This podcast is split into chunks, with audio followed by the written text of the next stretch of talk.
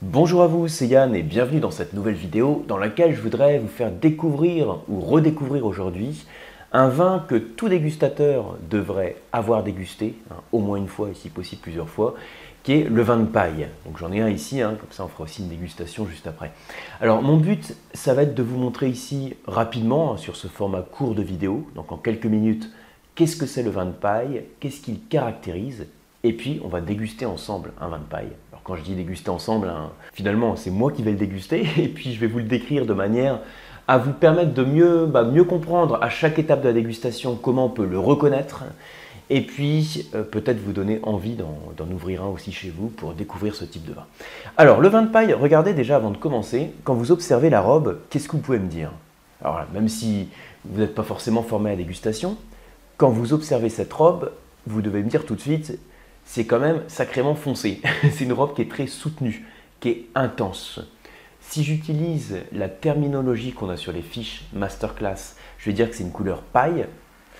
Euh, si j'utilise une terminologie qui est sur les fiches du WSOT, je vais dire que c'est ambré. Bon, en fonction de la fiche, on peut avoir un vocabulaire différent, mais en tout cas, on a une robe qui est soutenue. Vous pouvez la qualifier de hors soutenu, ambré, Hein. En fonction des dégustateurs, parfois le vocabulaire peut changer, mais l'idée, c'est de se rendre compte qu'on a une robe qui est très particulière. Et pourquoi on a une robe qui est aussi soutenue, aussi foncée, hein, qui ses reflets, comme ça ambrés? En fait, on a un type de vin ici qui a du sucre résiduel. On est donc sur un vin doux. Hein. par définition, le vin doux, c'est un vin qui a du sucre résiduel quand on le déguste et qui provient d'une méthode de vinification un peu particulière. Alors, juste une petite parenthèse, j'en avais parlé déjà sur une leçon sur cette, euh, sur cette chaîne YouTube. J'avais parlé des différentes méthodes pour obtenir un vin doux. Donc j'avais parlé, on peut, partir, d'un raisin qui a du sucre résiduel, on peut partir d'un raisin qui est très mûr, on peut partir d'un raisin qui est gelé, on peut partir d'un raisin qui est pourri, donc atteint de pourriture noble. Dans tous les cas, on a notre matière première qui est concentrée en sucre, notre raisin qui est concentré en sucre, et on obtient finalement un, vin doux. Ou alors on peut stopper la fermentation, c'est la technique des vins mutés, voire ajouter un composé sucré. Alors, je vais parvenir hein, sur ces différentes méthodes, ce n'est pas le but ici. Là, on va se concentrer sur le vin de paille. Alors, le vin de paille, où il se situe parmi toutes ces méthodes que je viens de vous récapituler, eh bien, on part d'un raisin qui est concentré en sucre, donc d'un raisin qui est très mûr, et qui a subi un processus de surmaturation qu'on appelle le passerillage. Alors ça, c'est le premier mot-clé à retenir, c'est le terme de passerillage, une méthode, on va dire, pour euh, sécher les raisins et les concentrer en sucre. Vous avez en fait deux méthodes, deux approches dans le passerillage. Soit, imaginez, hein, j'ai des grains de raisin qui sont sur le pied de vigne, et puis j'attends avant de les vendanger. Donc si j'attends, les raisins deviennent de plus en plus mûrs. Ils sont en surmaturité. Et au bout d'un moment, je les récolte. C'est ce qu'on appelle le passerillage sur souche, sur souche, hein, donc sur le, sur de vigne, sur le pied de vigne. Donc c'est par exemple l'approche que l'on a dans les vendanges tardives. Et dans d'autres cas, on va récolter le raisin et on va le faire sécher en dehors du pied de vigne. Donc c'est le passerillage hors souche. Et la méthode traditionnelle pour faire sécher notre baie de raisin, c'est de le disposer hein, sur des, clés de paille en fait. Hein. ça permet d'avoir une circulation d'air en dessous, ça permet d'éviter la pourriture. Et puis d'attendre. Alors en fonction du type de, vin de paille hein, qui est vinifié, ça peut être attendre quelques jours, quelques semaines, quelques mois. Il y a différents styles dans les vins de paille. Et au final, qu'est-ce qui se passe? Eh ben, Si le grain de raisin, il est tout seul, enfin tout seul, s'il est sur ses clés de paille, il sèche, donc il perd son humidité, il perd l'eau, il devient flétri et il se concentre en sucre et en acidité. Alors pour présenter un petit peu cette méthode du vin de paille, je fais la courbe suivante que je vais vous commenter tout de suite. Alors regardez ici, ce que j'ai mis en abscisse, c'est le temps. Alors quand je dis le temps de passerillage, vous pouvez le remplacer par durée euh, de séchage en fait, hein, durée de séchage. Donc soit on n'a pas de passerillage du tout, Soit on a un passerillage qui est fait sur les pieds de vigne, c'est l'approche des vendanges tardives, ou du botrytis. Alors je ne l'ai pas détaillé ici, hein, j'en ai déjà parlé sur notre vidéo. En deux secondes, le botrytis, pour rappel, c'est un petit champignon qui s'attaque à la baie de raisin et qui va dessécher la baie de raisin. Et donc au final, la baie de raisin va être flétrie hein, à cause de l'attaque de ce champignon. Et ce champignon, le botrytis cinerea, va créer ce qu'on appelle la pourriture noble. J'en ai déjà parlé à d'autres occasions. Hein, donc pourriture noble, c'est par exemple ce qu'on a dans le sauternais, sur les sauternes, à Tokay également. Voilà, donc là, je distingue le passeriage sur souche avec l'approche vendange tardive ou l'approche botrytis et le passeriage hors souche. La différence que je vais avoir, c'est quoi? Déjà, ça va être dans la quantité de vin produit. Alors après, on peut avoir des passerillages sur souche hein, qui sont poussés avec des quantités de vin très faibles, mais de manière générale, plus on prolonge la durée de séchage, de passerillage, plus ma baie de raisin perd son humidité, et donc au final, quand je la presse, j'ai moins de jus qui est produit, logique. Donc la quantité de vin diminue, la quantité de vin produite. En fait, pour vous donner un ordre d'idée, habituellement, euh, quand on ramasse 100 kg de raisin, on obtient une certaine quantité de vin. Donc, pour vous donner un ordre d'idée, on va dire quand on ramasse à peu près 140 kg de raisin, on obtient à peu près 100 litres de vin. C'est logique puisque euh, dans euh, tout le raisin que l'on presse, le raisin n'est pas composé que de jus. Donc, logiquement, on a toujours un poids de raisin qui est supérieur au volume de vin produit.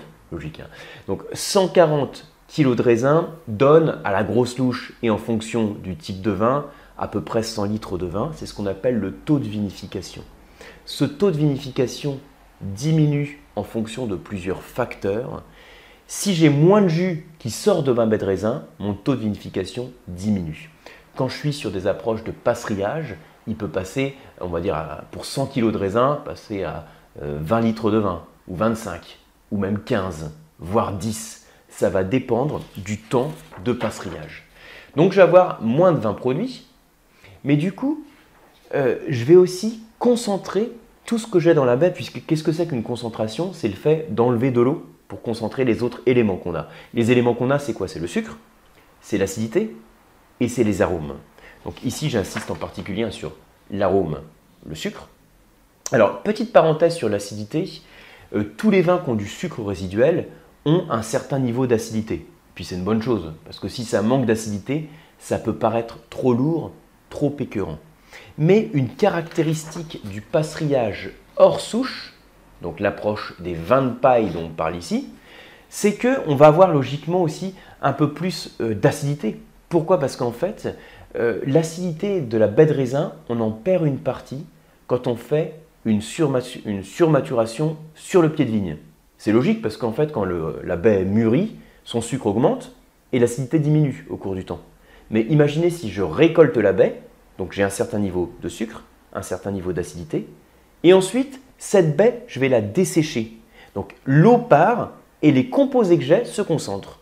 Ce qui explique que la plupart du temps, hein, en théorie et en pratique, un vin de paille va avoir un niveau d'acidité qui va être a priori plus élevé qu'un vin issu d'un passerillage sur, sur souche classique. Et ce process de vinification, ce process d'élaboration si spécifique fait qu'on obtient un vin complètement atypique.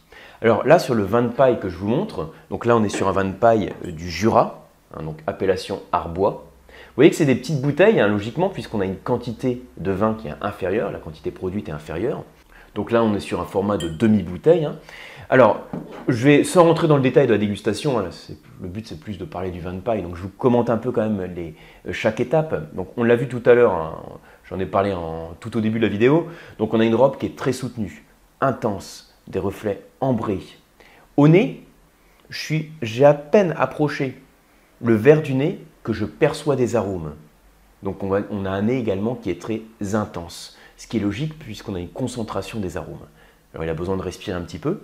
Et là, on a une gamme qui a une grande complexité dans laquelle je vais trouver alors, plusieurs choses. Donc je vous les cite un peu en vrac, en tout cas moi ce que j'ai sur ce, sur ce vent en particulier.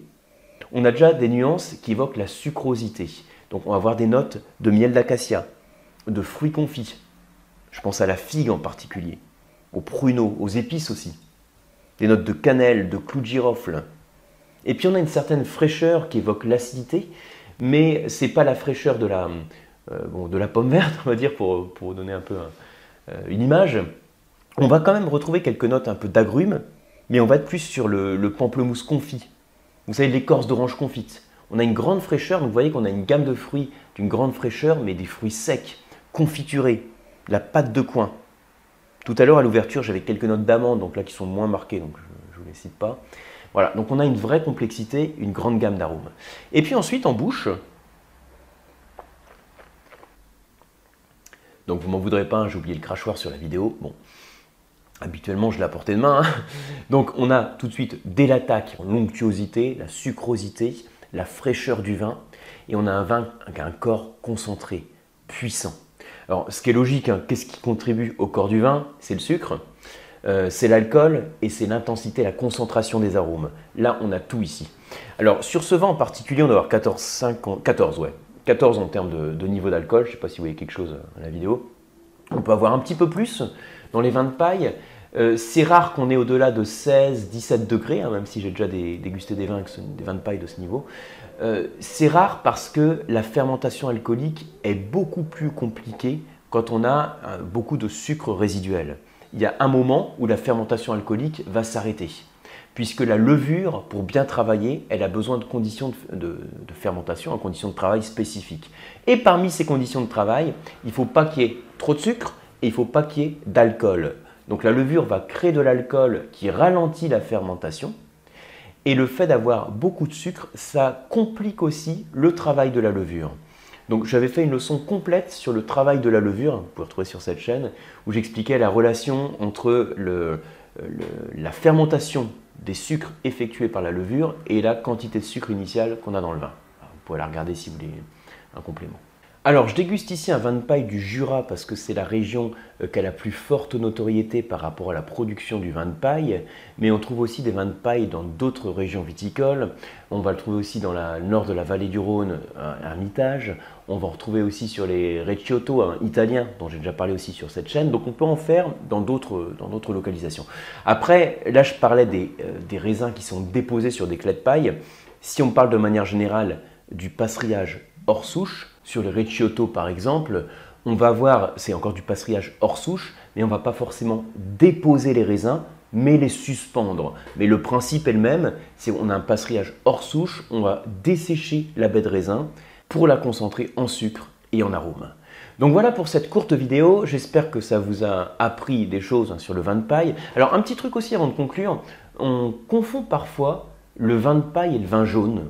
C'est le vin jaune du Jura, c'est une spécialité aussi jurassienne, parce qu'on a des points communs entre les vins, euh, on va dire en termes de, visuel, on a une intensité colorante qui est soutenue dans les deux cas, mais l'approche est différente, les arômes ne sont pas les mêmes. Qu'est-ce que c'est qu'un vin jaune? C'est un vin, alors pour faire simple, qui a subi un élevage oxydatif poussé, prolongé. Dans le cas du vin jaune du Jura, c'est au moins 6 ans dans un fût, qui n'est pas rempli. Vous savez qu'au cours du temps, il y a une partie du vin qui s'évapore et donc on fait en sorte à chaque fois de remplir la partie qui s'est évaporée. C'est ce qu'on appelle le houillage. Dans le cas du vin jaune, on ne pratique pas ce houillage pour favoriser l'oxydation. Mais cette oxydation est ménagée parce qu'elle est protégée en partie par le développement d'un voile de levure qui se forme à la surface du vin. Ça, c'est le vin jaune. Alors, si ça vous dit rien du tout, peut-être que les deux explications que je vous ai données là, ça vous a un peu embrouillé. Mais regardez la vidéo complète que j'ai faite sur ce thème sur cette chaîne YouTube autour du vin jaune. C'est la vidéo qui est sur euh, l'élevage oxydatif. Donc voilà, deux approches différentes vin de paille, vin jaune. J'espère en tout cas que vous avez appris des choses sur le vin de paille, que ça vous a donné envie hein, d'ouvrir ou de rouvrir si vous connaissiez déjà une petite bouteille de vin de paille. En tout cas, si la vidéo vous a plu, merci comme toujours hein, de la partager, de la liker, de vous abonner à la chaîne et rejoignez-moi sur les cours, les formations et les diplômes sur le site lecoam.eu et sur la box pour se former au vin qui est les masterclass de la dégustation. Merci et à bientôt.